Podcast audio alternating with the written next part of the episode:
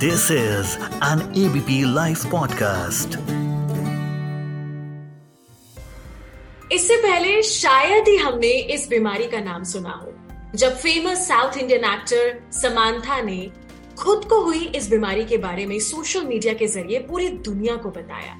Myositis yes अभी दो तीन दिन पहले ही हम जिस साल को पीछे छोड़कर आए हैं, साल 2022 उस साल में इस मायोसाइटिस को सबसे ज़्यादा सर्च भी किया गया।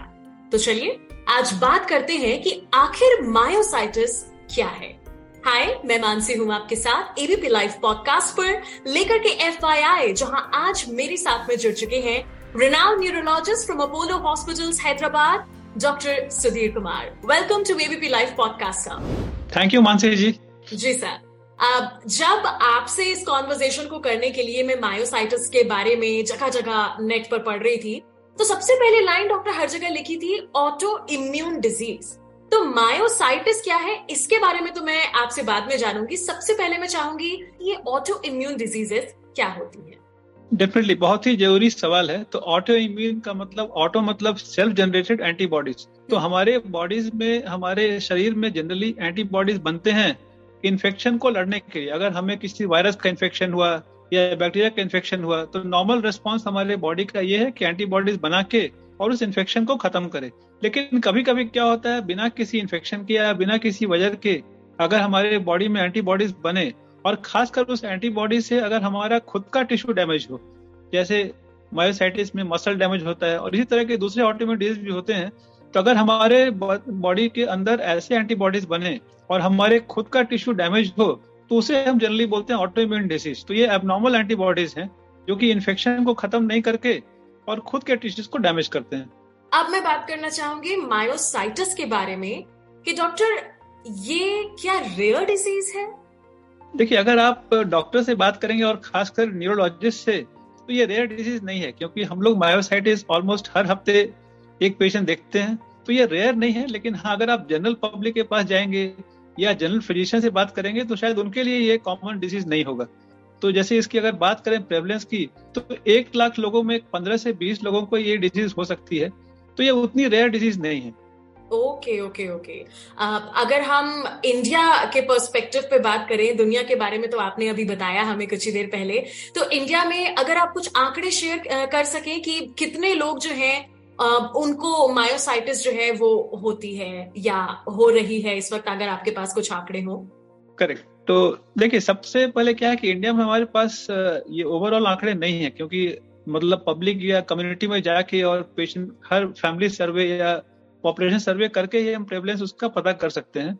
लेकिन जितने भी स्टडीज़ यहाँ पब्लिश हुए हैं तो उसमें ज़्यादातर हॉस्पिटल बेस्ड स्टडीज़ हैं। तो पेशेंट्स कितने हॉस्पिटल में आए और उनका स्टडी करके निकाला गया ऐसे तो जनरली मतलब हमारे यहाँ पॉलीमायोसाइटिस या मायोसाइटिस का जो आंकड़ा है वर्ल्ड से मिलता जुलता है। ना ज़्यादा है ना कम है क्योंकि जितना केसेस बोल लोग देखते उतना हम भी देखते हैं। और खासकर आजकल पिछले आठ दस सालों में इसका अवेयरनेस बढ़ा है जागरूकता बढ़ी है तो काफ़ी लोग आ रहे हैं और टेस्टिंग फैसिलिटीज़ बढ़ी हैं। तो नंबर ऑफ़ पेशेंट्स हम लोग ज़्यादा डायग्नोस कर रहे हैं लेकिन इसका ये मतलब नहीं कि डिज़ीज़ बढ़ रहा है लेकिन उसका डायग्नोसिस जल्दी हो जा रहा है। बिल्कुल। और अब मैं इस सवाल पर आना चाहूँगी कि मायोसाइटिस आखिर क्या है? देखिए मायोसाइटिस मायो मीन्स मसल और आइटिस मीन्स इन्फ्लामेशन तो ये एक ऐसी बीमारी है जिसमें हमारे मसल्स में इन्फ्लामेशन या सूजन होती है। तो उसे मायोसाइटिस बोलते हैं और ये एक ऑटोइम्यून डिज़ीज़ जैसा हमने बताया स्टार्टिंग में ही। और इस पॉलीमायोसाइटिस या मायोसाइटिस में मरीजों के मसल्स की कमज़ोरी होती है। तो इसके अगर हम लक्षण देखेंगे तो उनको वीकनेस होती है और वीकनेस सबसे पहले पैरों में होती है हम्म। और उसके बाद कमज़ोरी हाथों में होगी। तो पैरों की कमज़ोरी पहले प्रोक्सिमल से स्टार्ट होती है। प्रोक्सिमल बोले तो हिप्स के आसपास। तो अगर वो नीचे बैठ गए तो उठ नहीं सकते, या सीढ़ियाँ ऊपर चढ़ना है, नीचे आना है तो उसमें कठिनाई होती है, और फिर धीरे धीरे चलने में भी कठिनाई हो सकती है। अगर हम हाथ की बात करें तो शोल्डर के आसपास के जॉइंट्स पहले अफेक्ट होते तो किचन में ऊपरी, ऊपर कुछ शेल्फ पे कुछ रखा है, उसे नीचे उतारना तो वो सब चीज़ें करने में परेशानी होती है, या फिर बाल में कंघी करना। मतलब जहाँ पे हम शोल्डर को मूव करना चाहते हैं और धीरे धीरे वो कमज़ोरी नीचे भी एल्बोस के पास भी आ सकती है। तो मसल्स की वीकनेस उसके साथ साथ मसल्स में दर्द होना, जब भी हमारे मसल्स में सूजन होगी इन्फ्लोमेशन होगा तो दर्द भी रहता है। तो कमज़ोरी के साथ साथ अगर मांसपेशियों में अगर दर्द भी है तो ये सबसे इम्पोर्टेंट सिम्टम्स है मायोसाइटिस के। जी। एक सवाल जो मैं लेना चाहूँगी क्योंकि मैंने देखा है किसी किसी नोन को इस तरह, क्या पार्किंसंस और मायोसाइटिस जो ये दो चीज़ें हैं ये किस तरह से फिर अलग है? क्योंकि जो अभी आपने मायोसाइटिस की चीज़ बताई, ये मैंने एक पार्किंसंस पेशेंट में भी देखी हैं चीज़ें। डेफिनेटली देखिए पार्किंसंस पेशेंट में सिर्फ़ चलने की परेशानी होती है। तो उनका जो मूवमेंट होता है, वो स्लो हो जाता है स्लोनेस होता है। तो पार्किंसंस में एक तो स्लोनेस चलना फिरना स्लो हो जाएगा, धीमा हो जाता है। और दूसरा क्या होता है, उनके हाथ में कंपन होती है। तो अगर वो बैठे रहे तो ऐसा हाथ इस तरह, ऐसा कांपता रहता है। तो मायोसाइटिस में कंपन नहीं होती है। लेकिन हाँ अगर पॉलीमायोसाइटिस में क्या होता है? मसल्स वीक रहते हैं तो उसके कारण चलने में परेशानी होती है। इन पार्किंसन डिज़ीज़ उनको बैलेंस का प्रॉब्लम होता है और मांसपेशियाँ टाइट हो जाती है और शिवरिंग होती है तो उन्हें मेनली बैलेंस का इश्यू होता है और उनके जो स्टेप्स होते हैं वो छोटे हो जाते हैं। वो चलते हैं धीरे धीरे और जहाँ टर्निंग हो तो वहाँ उनका बैलेंस आउट हो सकता है और वो गिर सकते हैं। तो ये पार्किंसन डिज़ीज़ और पार्किंसन डिज़ीज़ जनरली मतलब ओल्ड एज या चालीस के बाद ही शुरू होता है। मायोसाइटिस यंग लोगों में भी हो सकता है। Okay okay. और किन कारणों से होती है मायोसाइटिस देखिए मायोसाइटिस का अगर कारण देखें तो जनरली उसको चार कैटेगरी में बांट सकते हैं। सबसे कॉमन अगर कोई विगरस एक्सरसाइज हो, किसी ने बहुत ज़्यादा जिम कर लिया हो या फुल मैराथन दौड़ लगाई हो तो जहाँ की मसल्स का काफ़ी ज़्यादा यूज़ होता है तो उसके कारण मसल इंजर्ड हो जाते और वो अपने आप दो, तीन, चार दिन में रिकवर कर जाते तो एक बहुत ही कॉमन कारण है, किंतु लेकिन सिंपल है और अपने आप ठीक हो जाता है। दूसरा कारण होता है दवाइयों से। तो सबसे कॉमन अभी हम दवाई यूज़ करते हैं स्टैटिन के नाम से, जो कि कोलेस्ट्रॉल को कम करने यूज़ होती है। तो उससे भी सौ में से एक या दो लोगों को मायोसाइटिस की बीमारी हो सकती और कुछ दूसरी दवाइयाँ भी है, जिससे भी ऐसा हो सकता है। वहाँ भी काफ़ी सिंपल है, आप दवा को बंद कर दें तो मरीज़ अपने आप ठीक हो जाता है। तीसरा कारण होता है इन्फेक्शन से, जैसे वायरसेस से कॉमनली तो वायरसेस से मसल्स का भी इन्वॉल्वमेंट होता है, और उसमें भी कुछ हफ्तों के बाद वो मरीज़ ठीक हो जाते हैं। तो ये तीनों तो कॉमन कारण है कारण है। और वो अपने आप रिकवर कर जाते हैं। लेकिन जो सब, यहाँ जो हम बात कर रहे हैं ऑटो इम्यून डिज़ीज़ की तो उसमें क्या होता है कि मरीज़ के अंदर अब नॉर्मल एंटीबॉडीज बनती है और जिससे कि मसल्स या मांसपेशियाँ वीक हो जाती है। तो ये जो डिज़ीज़ है, ये अपने आप ठीक नहीं होता। उसे इलाज करना पड़ता है और इलाज काफ़ी लंबा चलता है। तो ये एंटीबॉडीज क्यों बनने लगती है, उसके ऊपर रिसर्च हुआ, लेकिन ये ठीक से हम बोल नहीं पाएँगे क्यों ऐसा होता है किसी के केस में। कभी बोलते जेनेटिक टेंडेंसी हो सकती है कुछ इन्फेक्शन भी इसमें पाए गए हैं शामिल। लेकिन एग्जैक्ट रूट कॉज ये नहीं बोल सकते कि ये एबनॉर्मल एंटीबॉडीज क्यों बनने शुरू हो जाते हैं। तो लेकिन बेसिकली ये देखा गया है कि ये महिलाओं में ज़्यादा पाया जाता है। जैसे आपने जो केस का ज़िक्र किया, वो भी महिलाएँ तो अगर हम रेशियो देखेंगे महिलाओं का और पुरुष का मायोसाइटिस में तो कम से कम तीन गुना ज़्यादा पाया जाता है महिलाओं में। अगर हमारे पास चार मरीज़ होंगे मायोसाइटिस के, उसमें तीन महिलाएँ होंगी और एक ही पुरुष होगा। तो ये जनरली सारे ऑटोइम्यून डिज़ीज़ में यही देखा जाता है कि ऑटोइम्यून जो डिज़ीज़ है वो महिलाओं में ज़्यादा पाया जाता है। और एक कारण ये भी हो सकता है कि महिलाओं की इम्यून पावर इम्यून शक्ति थोड़ा ज़्यादा अच्छी होती है पुरुषों से तो उनकी जो एंटीबॉडीज रिस्पॉन्स होता है वो थोड़ा ज़्यादा स्ट्रांग होता है। Okay okay. अगर हम इनके लक्षणों को पहचानने की बात करें तो इसके बारे में आप क्या बताएँगे डॉक्टर ये इस पे चूँकि ये मसल्स की डिज़ीज़ है तो सबसे इम्पोर्टेंट सिम्टम्स मसल वीकनेस होता है इसमें। तो कोई अगर नीचे बैठ जाए तो उसे उठने में परेशानी होती है, या सीढ़ी पे ऊपर चढ़ने की कोशिश करे, या नीचे उतरने की तो उसमें परेशानी होती है। और चलने का स्पीड थोड़ा कम हो जाता है उसे दौड़ना, दौड़ने को कहा जाए तो दौड़ नहीं पाते। तो एक तो मसल्स की वीकनेस होती है, और दूसरा शोल्डर के आसपास जो मांसपेशियाँ वो भी वीक हो सकती है। तो जैसे मैंने बताया कि किचन के ऊपर शेल्फ में कुछ रखा है, उसे उतारना तो ये मसल वीकनेस जो स्टार्ट होती है, वो धीरे धीरे धीरे धीरे बढ़ते जाती है। तो ये अचानक स्टार्ट होगी और फिर तीन महीने छह महीने के बाद इसका सिवियरिटी और बढ़ सकता है। कुछ लोगों को माइसाइटिस के साथ साथ स्किन का भी इन्वॉल्वमेंट हो सकता है। तो अगर कॉमन एरिया देखें तो आईलिड्स के ऊपर रैश होना या फिर हाथ के ऊपर जो जॉइंट्स हैं जोड़ हैं यहाँ पे भी स्किन के ऊपर रैश होना तो स्किन इन्वॉल्वमेंट भी हो सकता है और ये जनरली मायोसाइटिस में देखा जाता है। उसे जो बोलते हैं डर्माटोमायोसाइटिस और कुछ लोगों को क्या होता है कि ये आर्थराइटिस भी हो सकता है। तो जॉइंट पेन्स मतलब उसमें जोड़ों में दर्द हो सकती है। और कभी कभी क्या देखा जाता है कि लंग का इन्वॉल्वमेंट हो सकता है कुछ लोगों में लेकिन सबसे कॉमन क्या है? मसल्स की वीकनेस और दूसरा स्किन का इन्वॉल्वमेंट होना। ये दोनों कॉमन लक्षण है। बिल्कुल। इसके इलाज के बारे में अगर हम बात करें तो क्या ये अफोर्डेबल है? डेफिनेटली इसका इलाज अगर हम देखें तो सबसे जो कॉमन इलाज होता है उसे स्टेरॉइड से बोलते हैं और कुछ स्टेरॉइड स्पेरिंग ड्रग्स भी होते हैं। तो ये काफ़ी अफोर्डेबल है और सब लोग अफोर्ड कर सकते हैं। कुछ पेशेंट्स क्या है कि वो दवाइयों से उनका ट्रीटमेंट नहीं हो सकता है सिंपल दवाइयों से। तो फिर हाई कॉस्ट ट्रीटमेंट होते हैं। तो वो मतलब सौ में से दस या बीस प्रतिशत लोग ही उसको इसकी ज़रूरत पड़ती है। तो बाकी लोगों में काफ़ी अफोर्डेबल ट्रीटमेंट है ये। बिल्कुल बिल्कुल। और अब अगर हम आपसे इसके इलाज के बारे में जानना चाहें चूँकि अभी आपने स्टेरॉइड्स का ज़िक्र किया इसका इलाज आखिर है क्या? देखिए इसमें क्या है कि एबनॉर्मल एंटीबॉडीज बनते हैं। तो हमें ऐसा इलाज चाहिए जो कि एंटीबॉडीज को कम करे। तो उसमें सबसे पहले स्टेरॉइड्स का ज़िक्र होता है क्योंकि वो एंटीबॉडीज को कम कर सकते हैं। उसका साइड इफेक्ट्स भी है, हम सब जानते हैं इन्फेक्शन का रिस्क ज़्यादा है, या फिर बोन्स वीक हो सकते हैं शुगर बीपी बढ़ सकता है। तो काफ़ी लोगों में स्टेरॉइड्स के अगर साइड इफेक्ट्स आए तो कुछ दवाइयाँ ऐसी हैं जो कि स्टेरॉइड स्पेयरिंग ड्रग्स के रूप में जाने जाते हैं। अगर हम उन्हें ऐड कर देंगे तो कम डोज स्टेरॉइड से काम चल सकता है। फिर अगर कुछ लोगों को अगर स्टेरॉइड्स या ये टैबलेट से अगर आराम नहीं मिला तो फिर बायोलॉजिक्स हैं, जैसे रिटोक्सीमैब है या फिर इम्यूनोग्लोबुलिन इंजेक्शन हैं तो ये एक्सपेंसिव ट्रीटमेंट्स हैं, लेकिन वो भी रिक्वायरमेंट उसका सौ में दस या बीस लोगों को इसका रिक्वायरमेंट पड़ता है। लेकिन ये सारे इलाज दवाइयों से होते हैं, और दवा के साथ हमें ये नहीं बोलना चाहिए कि उन, क्योंकि उनके मसल्स वीक हैं तो फिजियोथेरेपी या एक्सरसाइज का भी बहुत इंपॉर्टेंट योगदान होता है उसमें, और जितना एक्सरसाइज करेंगे तो मसल्स का स्ट्रेंथ और जल्दी बढ़ सकता है। बिल्कुल। अगर हम लाइफ एक्सपेक्टेंसी की बात करें तो क्योंकि अगर कोई इसे सुन रहा है और अगर जानना चाहता है, सबसे पहला ख्याल हमें किसी भी बीमारी के बारे में यही आता है कि हम कितना जिएँगे।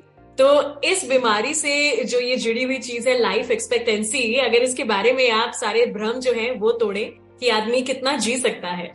देखिए, इसमें अगर इसका इलाज सही समय पे स्टार्ट कर सके, क्योंकि इसका डायग्नोसिस करना आसान है। इसे सिंपल ब्लड टेस्ट के द्वारा और एक और हम टेस्ट बोलते हैं ईएमजी e जिसमें कि मसल्स के अंदर सुई डाल के उसका टेस्ट करते कुछ केसेस में एमआरआई ऑफ़ मसल्स करके तो इसका डायग्नोसिस करना काफ़ी आसान है और ऑलमोस्ट हमारे इंडिया के हर अस्पताल में जहाँ पे न्यूरोलॉजिस्ट हैं हम्म। इसको हम डायग्नोस कर सकते हैं।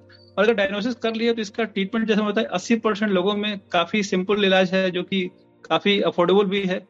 तो उसका इलाज हम टाइम से स्टार्ट कर दें तो इसमें किसी की जान नहीं जाती है। उनका लाइफ एक्सपेक्टेंसी नॉर्मल रहेगा। बहुत रेयर केसेस में क्या होता है कि अगर किसी का लंग इन्वॉल्वमेंट हो गया इसके साथ साथ कुछ रेयर केसेस में मायोसाइटिस के साथ साथ कैंसर भी हो सकते हैं। okay. तो ये जो रेयर केसेस है उसी में जान जा सकती है। तो अगर हम देखें सौ लोगों में तो इसका डेथ रेट में भी लेस देन फाइव परसेंट होगा। लेकिन ये क्रॉनिक डिज़ीज़ है। अगर कुछ मरीज़ जैसे जानना चाहेंगे डॉक्टर ये हमें दवा कब तक खाना पड़ेगा? तो इसकी जो दवाइयाँ हैं काफ़ी लंबी चलती हैं सालों तक चलती हैं।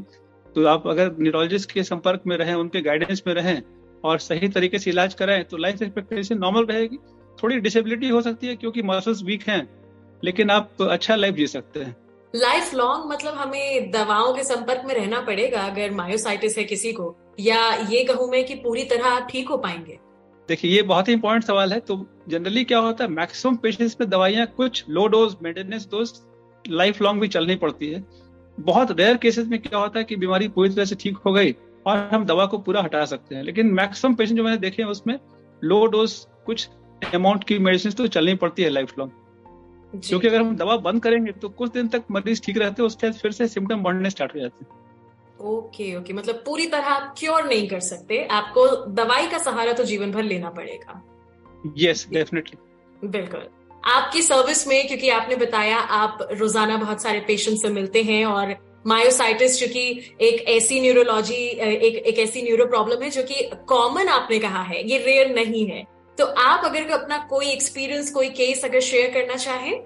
देखिए, मैं, मैंने बहुत सारे पेशेंट्स देखे हैं। अगर मैं बात करूँ एक रिसेंट पेशेंट की तो मतलब पाँच छह महीने पहले वो लेडी यहाँ पे आई और वो तीस वर्ष के आसपास की थी और उसे पैरों में कमज़ोरी थी। वो बोली कि जब मैं नीचे बैठती हूँ तो फिर मुझे सहारा लेना पड़ता है उठने के लिए और उससे और कुछ तकलीफ़ नहीं था और हल्का मसल्स का पेन था। तो मैंने एक, पहले एक सिंपल एक ब्लड टेस्ट होता है, जिसे बोलते सीरम सीपी के जो कि ये दिखाता है कि मसल्स डैमेज हो रहे हैं। और वो सीपी के हाई आया तो फिर बाकायदा मैंने ई e और मसल बायोप्सी करके उसका डायग्नोसिस कंफर्म किया। और फिर जब तक मैंने जब तक वो हमारे पास आई थी तो उसे काफ़ी ज़्यादा हैंडीकैप हो गया था। वो घर के काम भी ठीक से नहीं कर पा रही थी। डेली जिम में एक्सरसाइजेस करना या वॉकिंग करना, वो भी काफ़ी डिफ़िकल्ट हो गया था उनके लिए। लेकिन फिर हमने ट्रीटमेंट स्टार्ट किया और एक डेढ़ महीने के अंदर उन्हें काफ़ी इम्प्रूवमेंट हुआ। और आज वो पिछले हफ़्ते फिर से आई थी लास्ट फॉलोअप के लिए रिसेंट फॉलोअप के लिए। एंड एज पर हर वो बोली अब मैं पूरी तरह से नॉर्मल हूँ मैंने जिम भी ज्वाइन कर लिया है और मैं सारा काम घर का और जॉब पूरा अच्छी तरह से कर रही हूँ। तो टैबलेट्स ले रही हैं उन्हें आगे एक्सपेंसिव ट्रीटमेंट की आवश्यकता नहीं पड़ी। तो सिंपल दवाइयों से ही उन्हें इम्प्रूवमेंट शुरू हो गया और वो अच्छा मेंटेन कर रहे हैं। बिल्कुल। किसी को भी ये बीमारी ना हो तो कोई किन बातों का ख्याल रखे डॉक्टर देखिए जैसे मैं बताया कि ऑटोइम्यून डिज़ीज़ का एग्जैक्ट रूट कॉज तो हमें नहीं पता है तो अगर हम चाहें तो उसे प्रिवेंट तो नहीं कर सकते लेकिन हाँ अगर ये सिम्टम्स हम ध्यान में रखें कि अगर किसी को कमज़ोरी हो रही है और उन्हें नीचे बैठ के उठने में परेशानी हो रही है या सीढ़ियाँ ऊपर नीचे चढ़ने में तकलीफ़ हो रही है तो फिर आप डॉक्टर से मिलें जिससे कि वो डायग्नोसिस हम जल्द से जल्द कर सकें और जिससे कि इलाज जल्दी शुरुआत कर सकें जिससे कि रिकवरी भी काफ़ी फास्ट होता है। तो प्रिवेंटिव स्टेप्स तो ऐसा कुछ नहीं है लेकिन हाँ आप अपने मसल्स को स्ट्रांग रखें रेगुलर एक्सरसाइज करें और जिससे कि मसल्स का स्ट्रेंथ अच्छा रहेगा और अगर ये डिज़ीज़ हुई भी तो आपको कठिनाइयाँ कम होगी और आप जल्दी ठीक हो सकते हैं। बिल्कुल। और आखिर में आपसे रिक्वेस्ट करूँगी अगर मायोसाइटिस को लेकर कोई अन्य जानकारी जो आप देना चाहें सभी व्यूअर्स को सभी लिसनर्स को। इसमें सबसे बड़ा एक मैसेज ये है कि इससे डरने की ज़रूरत नहीं है। अगर ये अच्छी बात है कि सेलिब्रिटीज को अगर ये डिज़ीज़ हुआ और वो आगे आके सोशल मीडिया में इसे शेयर कर रही हैं जिससे कि अवेयरनेस बढ़ती है इसके बारे में तो जैसा उन्होंने बताया, और आई एम श्योर कि वो भी काफ़ी अच्छा इम्प्रूवमेंट उन्हें हो रहा होगा इलाज से। तो वैसे एक, ये डिज़ीज़ है it's like any other disease अगर आपको ऐसा कुछ सिम्टम है डायग्नोसिस कराएँ, इलाज कराएँ, और आप अच्छी तरह से नॉर्मल लाइफ लीड कर सकते हैं।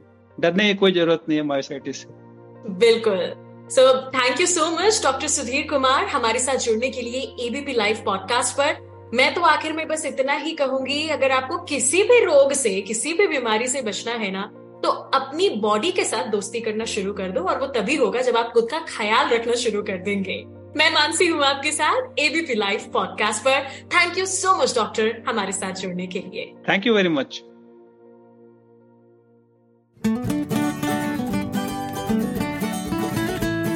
this is an ABP live podcast